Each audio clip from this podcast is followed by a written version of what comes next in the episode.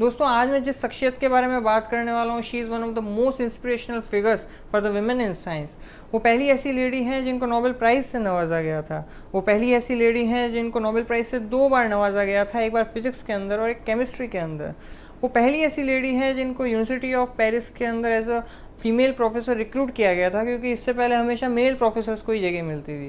वो पहली ऐसी लेडी हैं जिनको सॉल्वे कॉन्फ्रेंस जो 1911 में हुई थी और जिसके अंदर अल्बर्ट आइंस्टाइन और रदरफोर्ड जैसे बड़े बड़े बिग शॉट आए थे बड़े बड़े साइंटिस्ट आए थे, उनके साथ में उनको इन्विटेशन दिया गया था।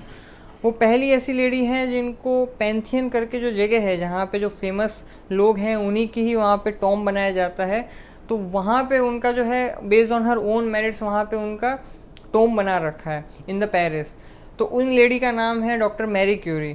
तो क्या किया था डॉक्टर मैरी क्यूरी ने अपने ऐसी लाइफ में जिसकी वजह से उनको इतना कुछ सम्मान मिला, इतना कुछ उनको रिकग्निशन मिला, जानते हैं इस वीडियो के थ्रू?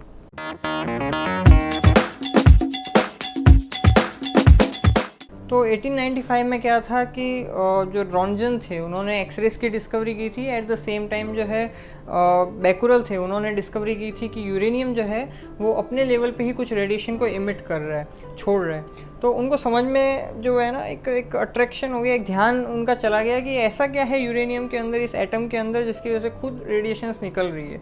और उन्होंने बेसिकली बाद में आगे चल के उसी को रेडियो एक्टिविटी भी बोला, यानी कि एक ऐसा एटम जिसके अंदर रेडिएशन निकल रहे और वो एक तरह से एक्टिव फॉर्म में है तो दैट इज़ रेडियो एक्टिविटी इस फिनोमिन को रेडियो एक्टिविटी बोला। तो उनका ध्यान वहाँ पे गया और उन्होंने जो है आगे जाके एक पिच ब्लेंड करके एक और है, एक तरह का मिनरल है, उसको उन्होंने उठाया यूरेनियम मिनरल है और उनको स्टडी करना स्टार्ट किया कि ऐसा क्या है इस पिच ब्लेंड के अंदर, जिसकी वजह से ये यूरेनियम से भी ज़्यादा जो है इंटेंसिटी का जो है रेडिएशन दे रहा है। तो डेफिनेटली इसके अंदर कुछ और ऐसे एलिमेंट होने चाहिए जिसकी वजह से इसमें काफ़ी तेज यूरेनियम से भी ज़्यादा इंटेंसिटी आ रही है।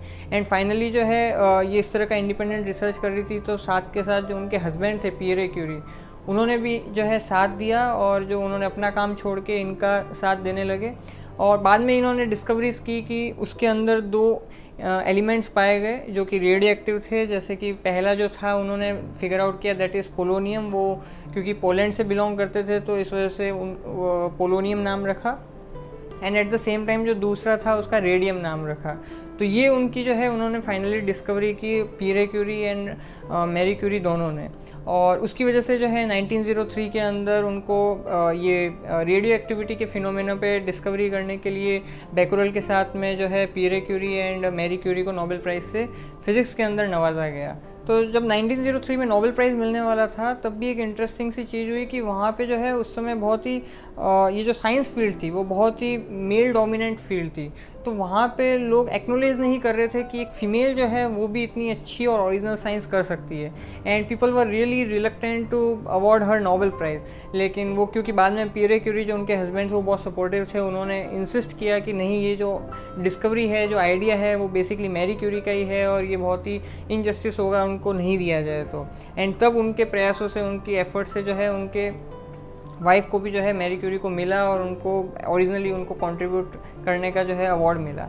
जब उनको ये अवार्ड मिला तो उसके बाद में आप ये देखिए कि तब उसके बाद में अभी तक तो क्योंकि लोग उनकी रिसर्च पे जो है बिल्कुल विश्वास ही नहीं करते थे तो कोई उनको फंडिंग वगैरह भी नहीं दे रहा था। वो जैसे तैसे काम चलाती थी, अपने खुद के, अपने लेवल पे काम करती थी और सब कुछ खुद ही देखती थी। जब फ़र्स्ट टाइम नोबेल प्राइज़ की मनी आई, जब नाइनटीन में, तब उन्होंने एक जाके कहीं लेब असिस्टेंट रखा और कुछ जो है सामान वगैरह मंगाया रिसर्च कॉलेब्रेशन और ये सब किया। तो आप ये देखो कि सारा काम बहुत टफ था उनके लिए स्पेशली जब लोग उनके अगेंस्ट से लोग नहीं बोल रहे थे कि भाई लेडी तो कुछ कर नहीं सकती है साइंस के अंदर but she was still persistent और उन्होंने इतनी ओरिजिनल डिस्कवरी की। और इवन 1906 में ऐसा हुआ कि अनफॉर्चुनेटली जो है उनके हस्बैंड जो पियरे क्यूरी है, उनकी डेथ हो गई। लेकिन उसके बाद भी जो है, ऐसा नहीं कि उनके जो मैरी क्यूरी के हौसले थे, वो बिल्कुल दब गए। या उन्होंने सोचा कि अब मतलब कुछ नहीं बचा उनके पास फैमिली प्रेशर भी था, उनके दो बच्चे भी थे, लेकिन उनको भी सपोर्ट करना था। पर ऐसा नहीं हुआ कि उन्होंने गिव अप कर दिया।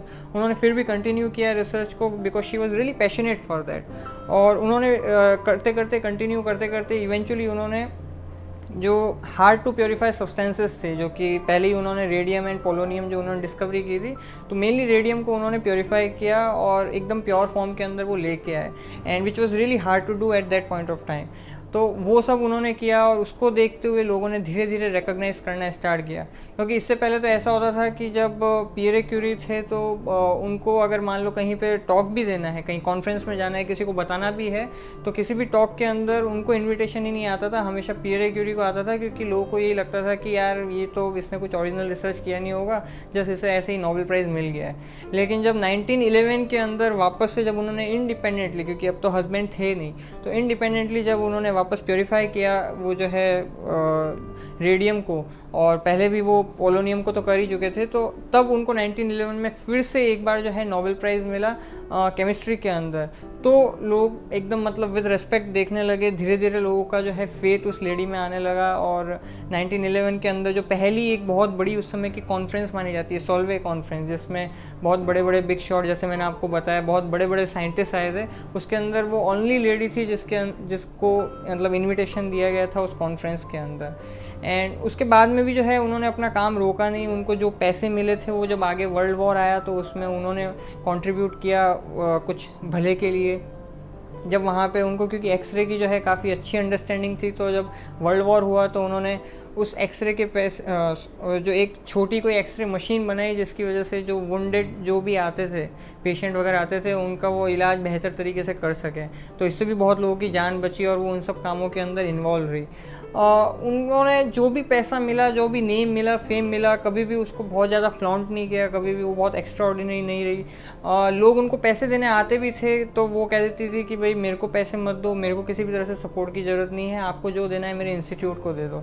तो she was never the one जो कि फेम के लिए पागल थी या पैसों के लिए पागल थी कि भाई मेरे को चाहिए चाहिए या she was really looking around और जो भी उनको कहीं से ऑफ़र आता था, कहीं अच्छे से लुक्रेटिव ऑफ़र भी आता था तो she used to refuse it simply and she used to focus on her on her ongoing studies only on her research only Albert Einstein ने रिपोर्टेडली एक बार ऐसा कहा था कि she is the only lady जिसको फेम भी मिल जाए, लेकिन फिर भी वो करप्ट नहीं कर सकता कोई उन्हें। तो वो इतनी कैरेक्टर की मतलब स्ट्रॉन्ग लेडी है। तो इस तरह से जो है उनका काफ़ी रिसर्च चलता रहा, उन्होंने काफ़ी काम की उसके बाद भी उन्होंने ये भी बताया कि जो एक्स जो आपका ये जो रेडियम और पोलोनियम और ये जो रेडियो एक्टिव सब्सटेंसेज हैं, किस तरह से उनको कैंसर के ट्रीटमेंट में भी जो है हेल्प मिल सकती है? इस तरह से ऑनगोइंग उनकी रिसर्च चलती रही और उनकी जो बेटी हैं, उनको भी इवेंचुअली बाद में जो है नोबेल प्राइज़ मिला है। एंड क्योंकि वो पूरा काम उन्होंने रेडियो एक्टिविटी के साथ किया था और उनको इस बात का पता नहीं था कि इससे क्या हार्मफुल इफ़ेक्ट हो सकता है। वो अपनी जो टेस्ट ट्यूब वगैरह होती थी, वो अपने लैब कोट और इसमें लेके घूमती थी। तो इस वजह से इवेंचुअली वो रेडिएशन इमिट कर रहे थे which was never never really good for her health और उसकी वजह से जो है इवेंचुअली वो एनीमिया हुआ और उनकी जो है फाइनली इस वजह से डेथ हो गई। एंड डेथ होने के बाद में लोगों ने और भी बहुत सारे ट्रिब्यूट दिए हैं, जैसे बहुत सारी हॉलीवुड मूवीज़ बनी हुई है, वो आप देख सकते हैं। अब भी लोग बना रहे हैं, इतने इंटरेस्टेड हैं। बहुत उसके बाद में स्टेचू भी बन रखा है, उनके नाम का इंस्टीट्यूट जो है वो बन रखा है फेलोशिप जो है वो बन रखी है उन उनके ऑनर के अंदर, जिससे बहुत सारे लोग आज भी जो साइंस एंथुजियस्ट है, वो जाके बहुत सारी अपनी रिसर्च एक्टिविटीज़ जो हैं वो कर सकते हैं। तो मेरी तरफ़ से आज के लिए इतना ही और आपसे फिर मुलाकात होगी। जय विज्ञान।